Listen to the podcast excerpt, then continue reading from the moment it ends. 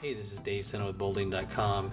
As a leader of an organization, I want to just encourage you and uh, just share some things that I think about that really help me to be a better leader and to, to do that whole leading and encouraging people and do it in a way that I can have rest. There's a lot of conversation about work life balance and how do you integrate it.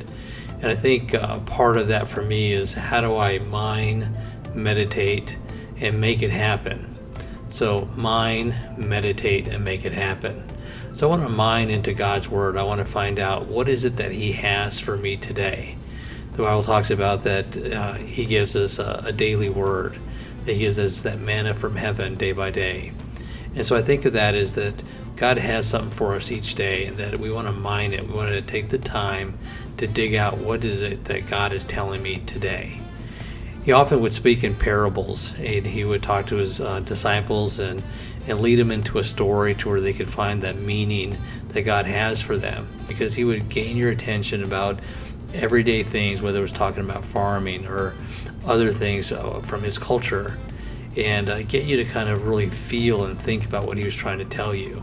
So we want to think about mining into his word to kind of find out what is that word that he has for me today as I do that, I once I grab that word, I want to meditate on it. I might do that for a couple days or, or even a week. What is it that God is trying to tell me through this particular scripture, uh, through this story or this parable, uh, whatever I'm learning in the Bible? What is it that He's trying to tell me?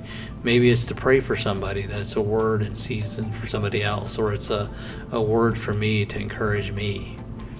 And then as we mine and meditate, one of the things we want to do is not leave it there. Just like you uh, maybe pick apples off of apple tree and then you take it home, uh, you might want to make it into an apple pie or uh, maybe make apple juice or applesauce. But it, there's a purpose for the apple and why you picked it, and you actually want to eat it. And it's the same thing with the Bible and the Word that God gives us. We want to make sure that we know the purpose that He has given to us to change our life to be obedient to what God has for us. So I just encourage you to mine into God's Word, meditate on what He's telling you, and then make it happen. Be obedient. The Bible says, Come to me, all you who are weary and burdened, and I'll give you rest. Take my yoke upon you and learn from me, for I am gentle and humble in heart, and you will find rest for your souls. For my yoke is easy and my burden is light.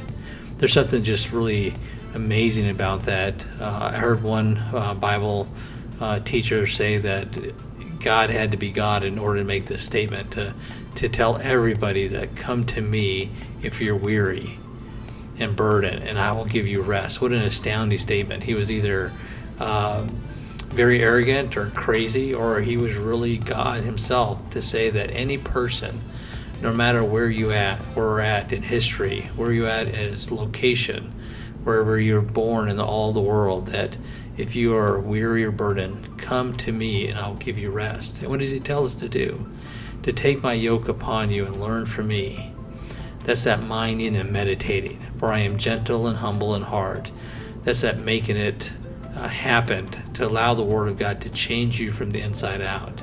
And you will find rest for your souls. That there's a promise that if we mind and meditate and be obedient to the Word that God has for us that He's going to give us rest.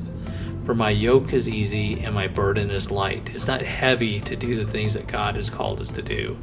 That if we will seek Him out, if we'll find Him, spend time with Him, meditate on what He's telling us, and then go and do it, that we're going to have that rest. We're going to have that joy that God is seeking for us.